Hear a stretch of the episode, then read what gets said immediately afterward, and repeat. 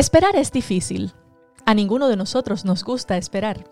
Es por eso que se han inventado el microondas o la comida rápida.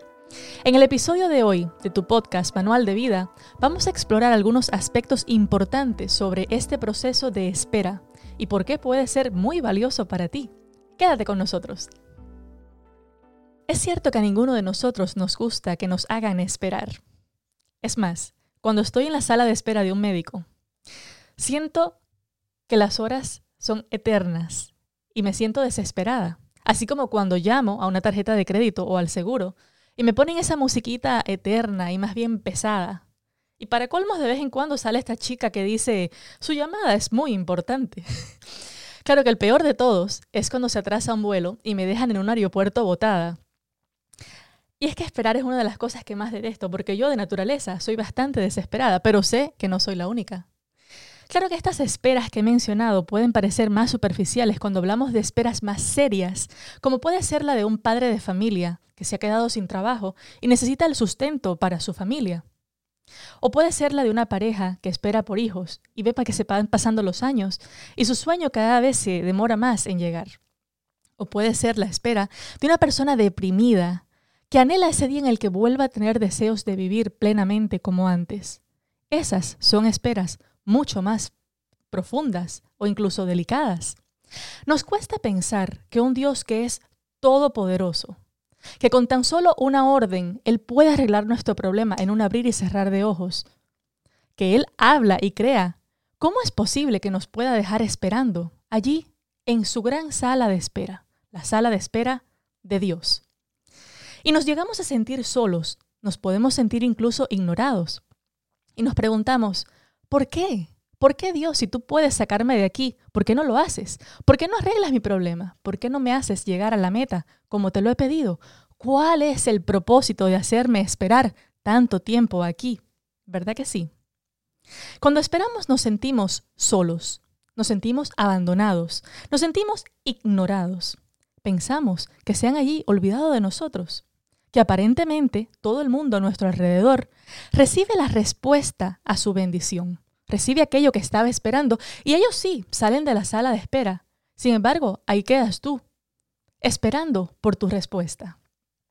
Quizás llevas mucho tiempo preparándote para tomar un examen y que ya todos tus compañeros de clase lo han tomado, lo han pasado, se han graduado y están trabajando y en cambio tú allí estás, esperando. Yo me acuerdo que cuando yo era joven, todas mis amigas en un espacio de unos cinco años se fueron casando yo asistí a todas sus bodas, muchas veces incluso fui damas en sus bodas. Llegué a ir hasta 39 bodas, pero la mía parecía nunca llegar. Esperar puede que tenga un propósito. De hecho, tiene un propósito. Dios tiene un propósito con el tiempo de espera en tu vida. Es posible que Él te haga esperar porque el tiempo perfecto apuntado para que tu bendición llegue aún no ha llegado. O puede ser que tu respuesta involucra a otra persona y hay algún proceso que él tiene que completar en esa otra persona antes de, poder responderte a ti y sacarte de la sala de espera. También puede ser que él quiere producir cambios positivos en nosotros a través del tiempo de espera. Dios quiere prepararnos para la eternidad. Él está más interesado en tu salvación que en tu comodidad temporal. Ahora bien, lo que la espera no es. La espera no es un tiempo de inactividad en el que simplemente nos sentamos de brazos cruzados sin hacer nada en un sofá, porque solo Dios puede hacer. Si bien es cierto que estamos llamados a esperar en Dios, tal y como nos dice Salmo 27, 14, que dice así, aguarda a Jehová, esfuérzate y aliéntese tu corazón. Sí, espera a Jehová. Pero la Biblia no nos habla de una espera inactiva o irresponsable. Esfuérzate, dice la Biblia. Mientras esperamos, debemos cumplir con la voluntad que Dios nos asigna, diligentemente buscar de Él cada día, estar en constante comunicación recibiendo las especificaciones y confiando de forma activa hasta recibir la próxima instrucción, el siguiente paso en su plan. No podemos despreocuparnos y dejar de hacer lo que nos corresponde, lo que es nuestra responsabilidad. Cuando aprendemos a esperar con propósito, dejamos de esperar con paciencia. El tiempo de espera es un terreno fértil para crecer en ti características que te asemejen más a Jesús. Esperar no es una excusa para ser irresponsable. Si usted se ha metido en un desastre financiero, si usted ha derrochado su dinero, se ha endeudado y ha irresponsablemente mm, dejado de buscar ayuda, entonces no puede decir, es que estoy esperando en Dios para que Él provea, para que Él me arregle mi crédito, para que Él me arregle esta situación desastrosa. Dios desarrolla en nosotros un espíritu humilde a través del tiempo de espera. Nuestra naturaleza no es humilde. Nosotros más bien tendemos a ser llenos de orgullo. Sin embargo, nuestro Dios no trabaja bien con el orgullo. Es más, se menciona en la Biblia como el número uno en la lista de cosas que Dios detesta, y eso lo podemos encontrar en el libro de Proverbios capítulo 6. La espera desarrolla en nosotros humildad porque dependemos 100% de Dios. Todo ser humano, ser humano debe aprender a depender 100% de Dios y no de sus propias fuerzas. Mientras esperamos, también aprendemos a escuchar la voz de Dios. Y este es uno de los regalos más importantes del tiempo de espera. Dice Salmo 37.7, guarda silencio ante Jehová y espera en él. Una versión parecida dice, quédate quieto en la presencia del Señor y espera con paciencia a que Él actúe. En nuestra vida diaria estamos tan ocupados y corriendo que muchas veces los mensajes de Dios no los escuchamos. Es más, es como que nos pasan por encima de la cabeza. Sin embargo, cuando estamos esperando en Él, nuestra mente está esperando, anhelando, alerta constantemente para recibir algún mensaje. Es como una esponja. Y tal parece que somos más receptivos que nunca. Estamos mucho más atentos porque queremos recibir, así cuando la tierra está seca y quiere lluvia, así estamos para recibir la palabra de Dios. En su libro Señor, estás tarde otra vez, Karen Goodman nos dice, una espera dolorosa suele revelar un cúmulo de datos nuevos sobre nuestra relación con Dios.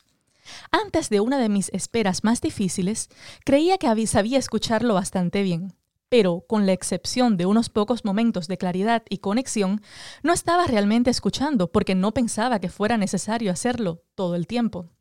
La oración era oficial y en momentos de desesperación. La, adoración era formal y organizada. Mi visión era distorsionada y mi oído débil. Yo no había escuchado con expectativa mientras trabajas atravesando por tu espera, procura que al escuchar a Dios hablándote no sea una actividad separada que haces a diario, sino una parte de ti que es tan automática como respirar. Y es que es así de vital. Mientras nosotros esperamos, Dios trabaja.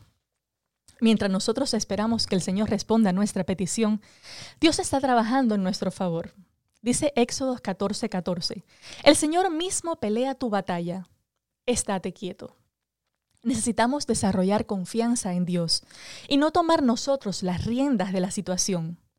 Muchas veces cuando llevamos mucho tiempo esperando y nos estamos desesperando, nos empezamos a poner mm, creativos. Y eso fue lo que pasó a la esposa de Abraham cuando Dios le había prometido un hijo a Abraham, el que hoy conocemos como el Padre de las Naciones. Él tenía 75 años cuando recibió la promesa de un hijo, 75 años, bastante mayorcito. Si bien es cierto que en la antigüedad se vivían muchos más años, también es cierto que para tener un hijo estaba pasadito en años. Y desde que la promesa hasta el cumplimiento de la misma pasaron 24 años. 24 años. Imagínate esperar tanto tiempo por la respuesta a tu bendición. Cada vez que se acercaban las fiestas, los holidays, la familia le preguntaba, ¿y ustedes ¿Para cuándo? Es cierto que cuando esperamos, siempre hay alguien que con las mejores intenciones viene y pone el dedo en la llaga. Y tenemos que ser pacientes con ellos también. No lo hacen con malas intenciones. Hasta que ellos, de su desesperación, empezaron a ponerse creativos y buscaron una solución a lo que era una espera muy larga.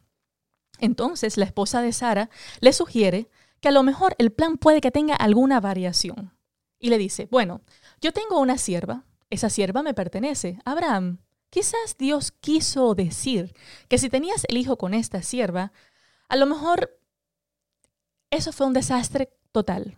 el tomar en la mano el bolígrafo y escribir su propia historia, el no esperar a Dios, en el caso de Abraham, aún al día de hoy estamos sufriendo las consecuencias.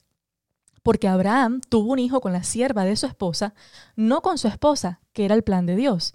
Y de allí sale un hijo que no era el hijo de la promesa. Y hasta el día de hoy tenemos ese conflicto en el Medio Oriente por algo que se pudo haber evitado con tan solo esperar pacientemente a que Dios actuara e hiciera las cosas como Él las tenía previstas. No tenemos por qué ponernos creativos. Hubiera sido mucho mejor que se hubieran quedado tranquilitos. Mientras nosotros esperamos, Dios trabaja.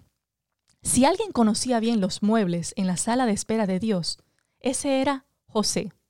Nosotros leemos su historia rápido porque es muy breve en la Biblia, la pueden encontrar en el libro de Génesis. Y podemos llegar a pensar que todos los retos que pasó a este joven se pueden se tuvieron lugar entre el jugo y el sándwich de un desayuno. Vendido por sus propios hermanos, llevado a una tierra extraña. El camino duró alrededor de unas 750 millas. Luego días en la cuadra de ventas, donde diferentes amos te revisan, te cuentan los dientes, hacen apuestas por ti. Casi una década en casa de Potifar, del alto mando de los egipcios, supervisando a los sirvientes, aprendiendo un idioma extraño y tic-tac, tic-tac. El tiempo pasa lento en tierra extraña. Luego en la cárcel, de manera injusta, termina él en la cárcel, y allí los días parecían décadas. ¿Cuántas veces no pudo él reprocharle a Dios el tenerle allí, en ese hueco, esperando, solo, sintiéndose olvidado, como te habrás sentido tú alguna vez? José le pide al copero del rey, que era su compañero de celda y estaba recibiendo la libertad, que se acordara de él cuando saliera de uno de sus grandes dones. José tenía el don de revelar los sueños. Y le dice en Génesis 40, del 14 al 15, Acuérdate pues de mí cuando tengas ese bien, el de la libertad. Y te ruego que uses conmigo de misericordia y hagas mención de mí al faraón, y me saques de esta casa. Porque fui hurtado de la tierra de los hebreos, o sea, su tierra, y tampoco he hecho aquí por qué me pusiesen en la cárcel. José estaba claro. A él, por una injusticia, había estado pagando en la cárcel, en una tierra extraña. Era todo muy, muy injusto. Y allí se escucha la respuesta del copero del rey.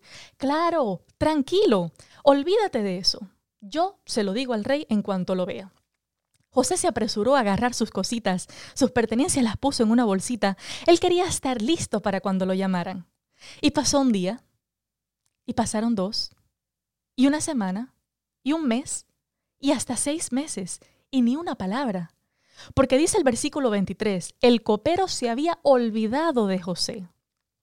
En la página de tu Biblia, el espacio sin tinta entre un versículo y otro se puede, puede que sea mayor que un dedo aproximadamente. Pero le toma a tus pupilas un segundo pasar de un versículo a otro, cuando en realidad ese espacio tomó dos años. Dos años de su juventud, dos años de su vida esperando el cumplimiento de su petición. Dos años, 24 meses de silencio. 104 semanas de espera, 730 días de pregunta, 2.190 comidas solo, 17.520 horas de escuchar atentamente el silencio de Dios. Suficiente tiempo para renegar de su fe, para renegar de su creador, ¿no crees? De decir, se olvidó de mí, de tirar todo a la basura, de volverse un rebelde, de tantas cosas. Pero esa no fue la actitud de José, porque a pesar de las pruebas, José sabía en quién él había confiado. El tiempo de espera no terminó con la fe de José, más bien la profundizó. A los dos años, se escucha por el pasillo una voz fuerte que grita, El hebreo, traigan el hebreo, el faraón pide al hebreo. José mira hacia arriba y ve a un guardia que le dice, Date prisa, levántate. Lo afeitan, lo bañan y lo llevan delante del faraón. El faraón no había dormido la noche anterior. Los sueños que había tenido lo perturbaban. Dios lo confundió y confundió la mente de los consejeros del faraón para que no pudieran revelarle el sueño. Dios le recordó al copero el incidente en la cárcel. Dios movió las fichas del juego en el momento perfecto para darle a José la gloria que Dios tenía preparada para él. Y era convertirse en el vicepresidente de Egipto. Quizás si Dios hubiera respondido antes, no hubieran estado las condiciones perfectas para que él saliera de la cárcel a ser el segundo en el alto mando de todo el, todo el país, el país más importante de, de ese momento, Egipto. Desde el punto de vista humano, nada estaba pasando. Pero mientras José esperaba, Dios trabajaba. Desde de ese mismo modo, Dios está trabajando en tu favor. Espera en Él. Espera con un espíritu humilde. Espera escuchando su voz atentamente. Mantente firme. No desvíes tu mirada de Él. Recuerda que Él es misericordioso y pone en práctica el versículo que dice, Estad quietos y sabed que yo soy Dios. Este es el cartel que adorna la sala de espera de Dios. Estad quietos y sabed que yo soy Dios. Esta es la única sala de espera en el mundo en la que el mismo médico está dispuesto a sentarse al lado tuyo mientras tú esperas. Él está contigo. Tú puedes descansar en Dios porque Él está ocupado. Tú puedes tener paz porque su justicia actúa en tu favor. Hasta un próximo episodio amigos. Recuerden, el que tenga oídos para oír, que oiga.